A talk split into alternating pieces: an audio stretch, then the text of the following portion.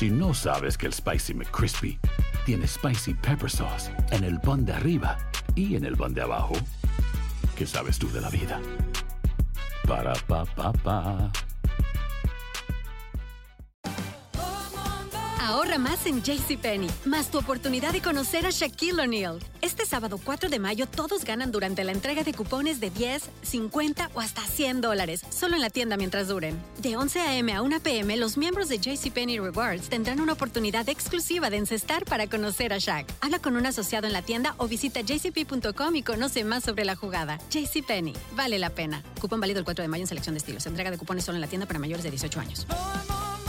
Boost Mobile tiene una gran oferta para que aproveches tu reembolso de impuestos al máximo y te mantengas conectado. Al cambiarte a Boost, recibe un 50% de descuento en tu primer mes de datos ilimitados. O, con un plan ilimitado de 40 dólares, llévate un Samsung Galaxy A15 5G por $39.99. Obtén los mejores teléfonos en las redes 5G más grandes del país. Con Boost Mobile, cambiarse es fácil. Solo visita boostmobile.com. Boost Mobile, sin miedo al éxito. Para clientes nuevos y solamente en línea, requiere AroPay. 50% de descuento en el primer mes requiere un plan de 25 dólares al mes. Aplican otras restricciones. Visita boostmobile.com para detalles. ¿Qué tal mi gente? Te saluda Emanuel González de Mark Wahlberg Auto Group. Somos la agencia más grande de Chevrolet y GMC de todo Columbus, donde encuentras los carros y camionetas nuevos, cero millas al mejor precio. También contamos con más de 800 carros usados de todas las marcas en inventario. Te podemos aprobar con número ITIN y aceptamos identificación o pasaporte de tu país. En Mark Wahlberg te esperamos con los brazos abiertos. Visítanos hoy mismo, 3900 West Broad Street, al oeste de la ciudad, a un lado del casino. Te atendemos completamente en español. Márcanos ya, 833 699 0792. Euforia Podcast presenta Epicentro con el periodista León Krause.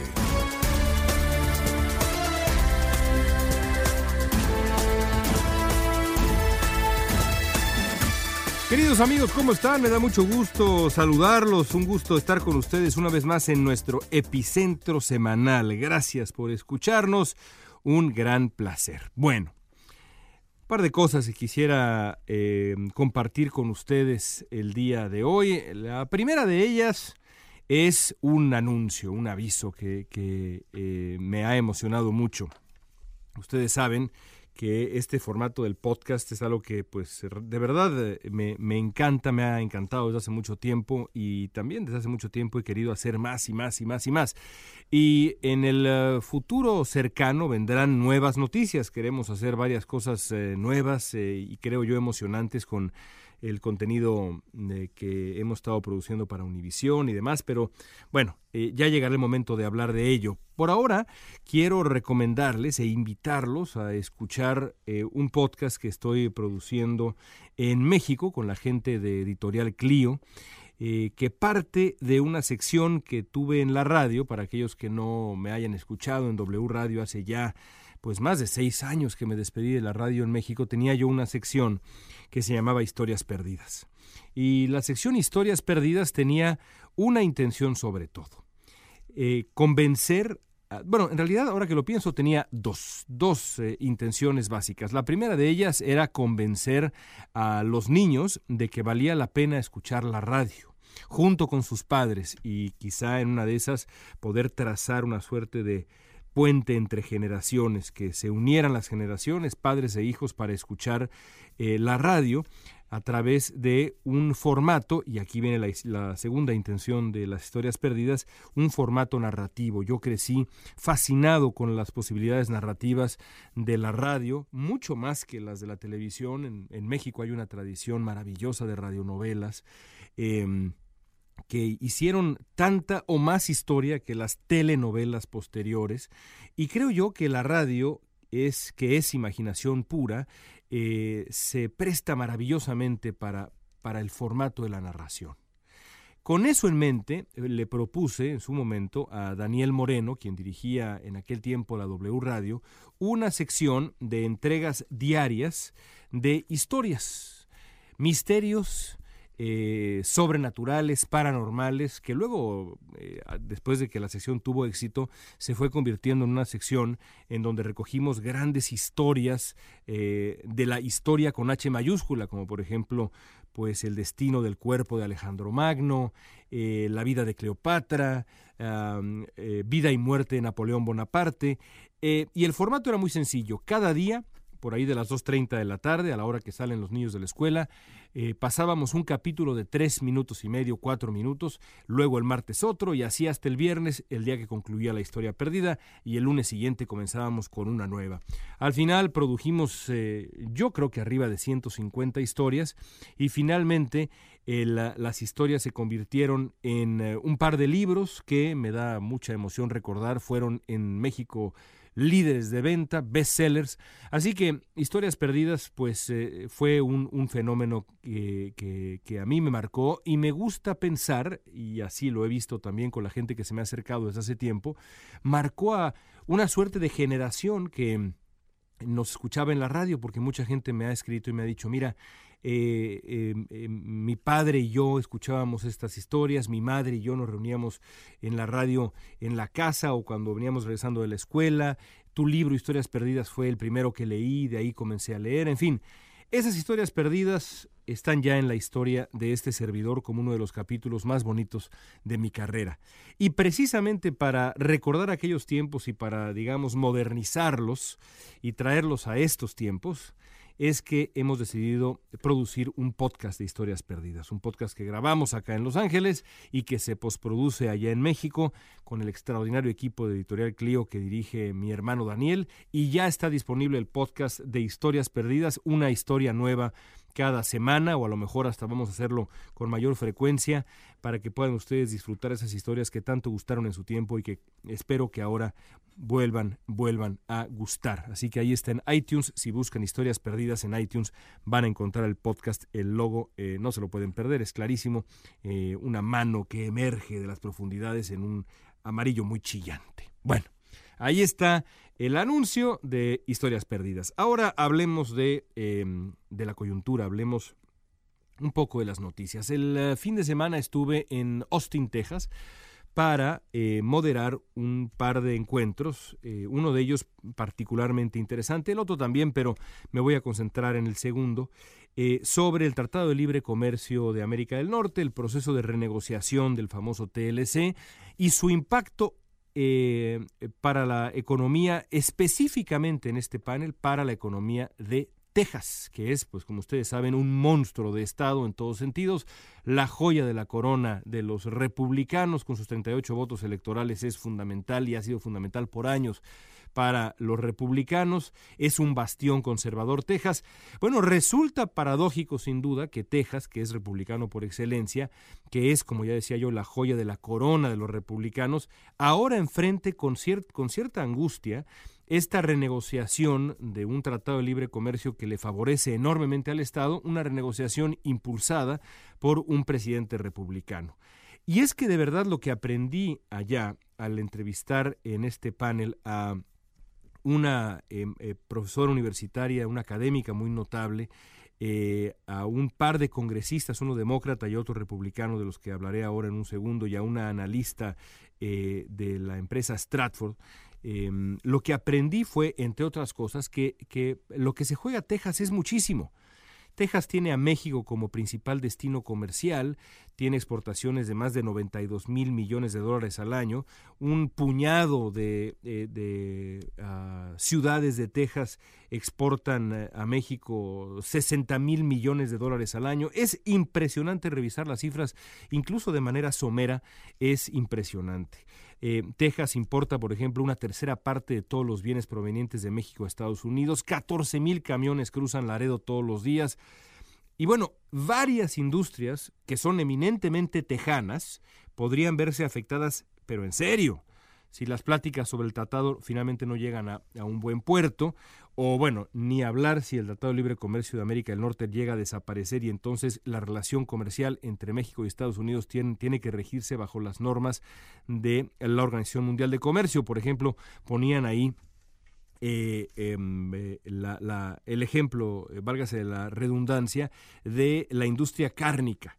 Eh, decía esta analista de Stratford, Riva Gullón, así se llama, que 43% de las exportaciones de Estados Unidos eh, de carne y pollo provienen de Texas o parten de Texas, así que pues la imposición de tarifas, imaginan ustedes lo que implicaría para, eh, para la industria cárnica, la industria agricultora, eh, automotriz, de energía, del azúcar. Hay, bueno, muchísimos. En el peor de los escenarios, las, ah, el, digamos que las negociaciones no lleguen a buen puerto, pues implicaría una suerte de colapso para la, economía de Texas, donde al menos 350 mil empleos dependen directamente del Tratado de Libre Comercio de América del Norte. Y bueno, se encuentra uno cosas, eh, em, esto ya no en el panel, pero sí durante la investigación del propio panel, eh, se, encuentra uno cosas notables, como por ejemplo hay una entrevista que me, topé en internet, un, reportaje grande que hizo la PBS sobre Texas y el Tratado de Libre Comercio, y, la periodista entrevista a un hombre que se llama Dennis Nixon, un banquero de Laredo, que eh, encabezó las finanzas de la campaña de Donald Trump en Texas, es decir, uno puede asumir que este hombre era muy trompista y sigue siendo, que en esta entrevista dice, caray, la gente lo que no entiende es que eh, estos acuerdos comerciales son tan importantes para nosotros que sin ellos sería el principio del fin. Texas entraría en recesión inmediatamente, decía este hombre Dennis Nixon, y hablando específicamente de México, decía, Texas simplemente no puede sobrevivir sin México. Así como eh, esa frase de Nixon, pues me encontré a eh, estos dos congresistas, Henry Cuellar, demócrata de larga trayectoria, y William Hurd, un congresista republicano recién llegado a la a la Cámara de Representantes, eh, eh, que, tenían ambos, a pesar de que provienen de corrientes ideológicas distintas, la misma opinión del Tratado de Libre Comercio de América del Norte. Es absolutamente fundamental para Texas y para Estados Unidos. Debe más bien optimizarse, pero siempre con la justicia en la mano y la defensa también de la eh, de, lo que significa el tratado para Canadá, por supuesto, pero en el caso de los tejanos, para México, respetando a los mexicanos. Lo mismo piensan, por ejemplo, el señor eh, Cuellar y el señor uh, Heard de el muro fronterizo.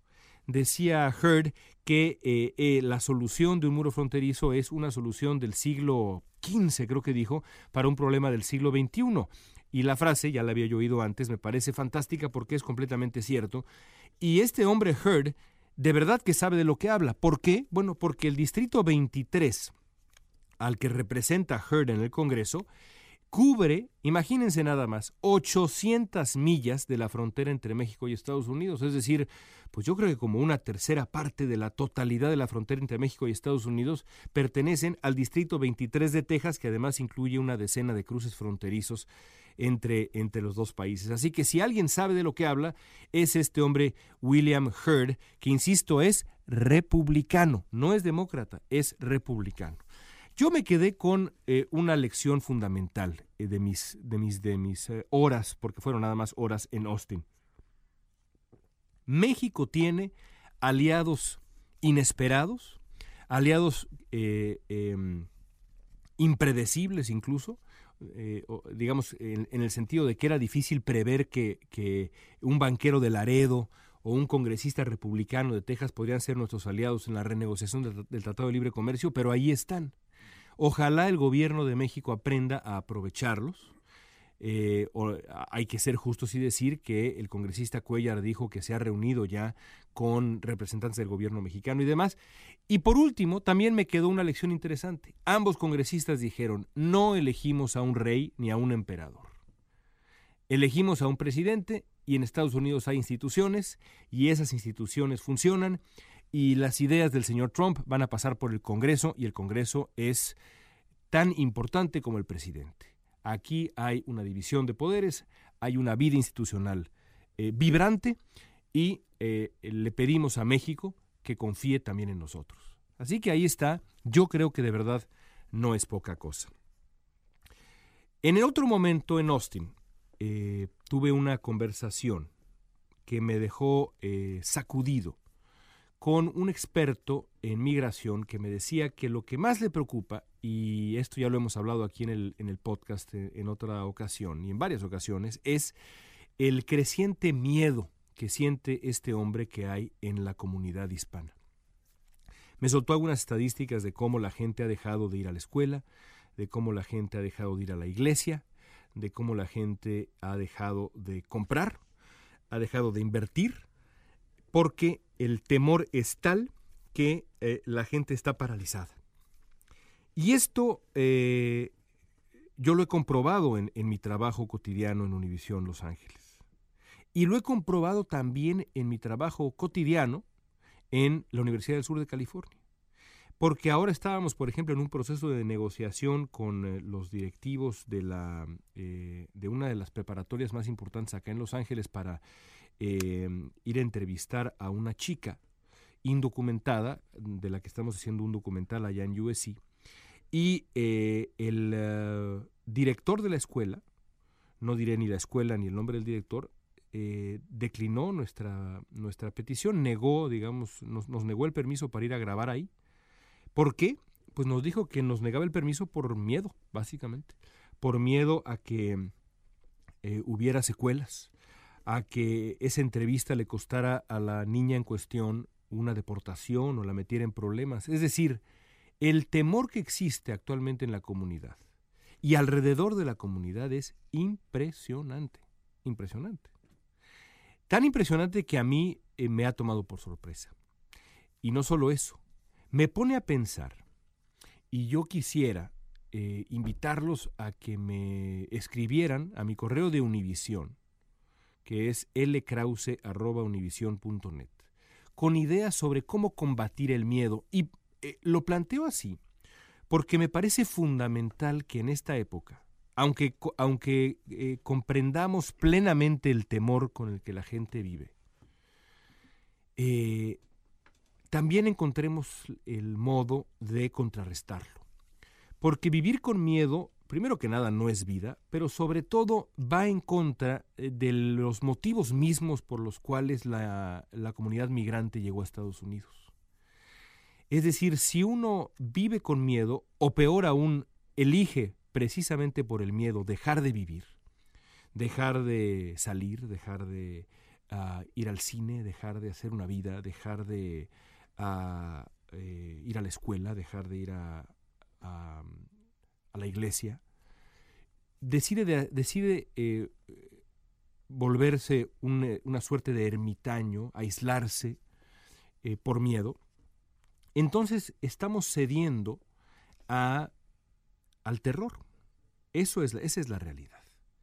Estamos permitiéndole al gobierno de Estados Unidos que eh, logre su objetivo central, que es reducir la vida de los inmigrantes a su mínima expresión para ponerlos en la disyuntiva de quedarse o irse de este país. Yo siempre he dicho aquí, lo he repetido muchas veces, que el objetivo central, y no es una idea mía, así está declarado una y otra vez, el candidato Mitt Romney así lo dijo en su momento hace cuatro años, el objetivo central de buena parte del establishment republicano actual no es la deportación, sino provocar la autodeportación de la gente.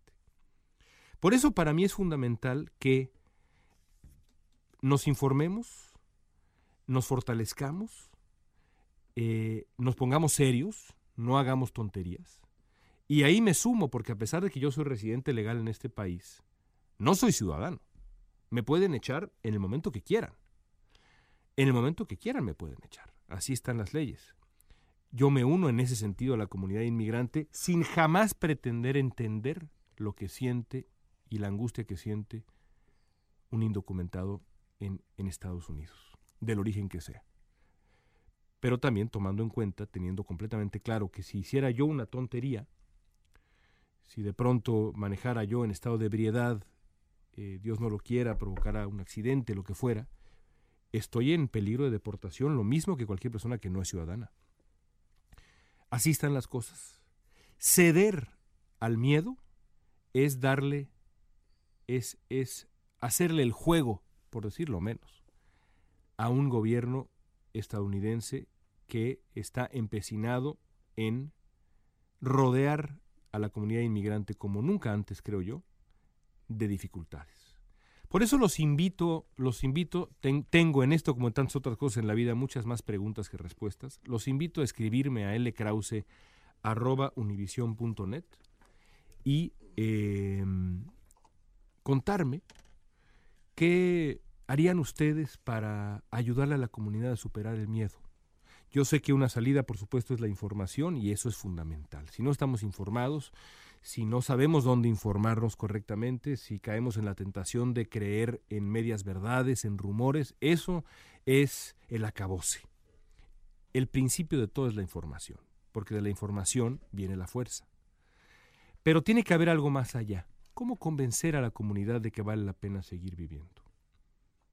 Esa es la pregunta que les quiero dejar lkrause, k r a u z -E, arroba univision.net. Les agradezco mucho su atención, como siempre, les mando un abrazo afectuoso y nos escuchamos amigos en este epicentro. Esto fue Epicentro con el periodista León Krause.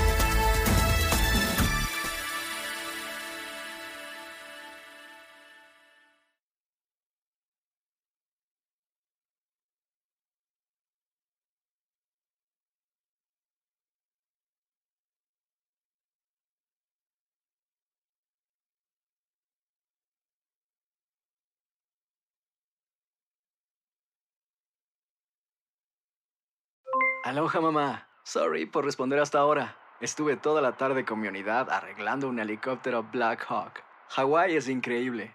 Luego te cuento más. Te quiero. Be All You Can Be, visitando goarmy.com diagonal español. Si no sabes que el Spicy McCrispy tiene Spicy Pepper Sauce en el pan de arriba y en el pan de abajo, ¿qué sabes tú de la vida? Para, pa, pa, pa. La venta para amigos y familiares de JCPenney está de vuelta. Desde el lunes ahorra 30% extra en artículos por toda la tienda. Esos son ahorros adicionales por encima de nuestros precios bajos. Dile a tus amigos, ven con tu familia y ahorren en grande. No olvides, ya se acerca el Día de las Madres. Y tenemos todo lo que mamá quiere: joyería, belleza, salón y tarjetas de regalo. JCPenney, vale la pena. Cupón válido del 29 de abril al 5 de mayo en selección de estilos. Aplican exclusiones. Detalles en la tienda jcp.com.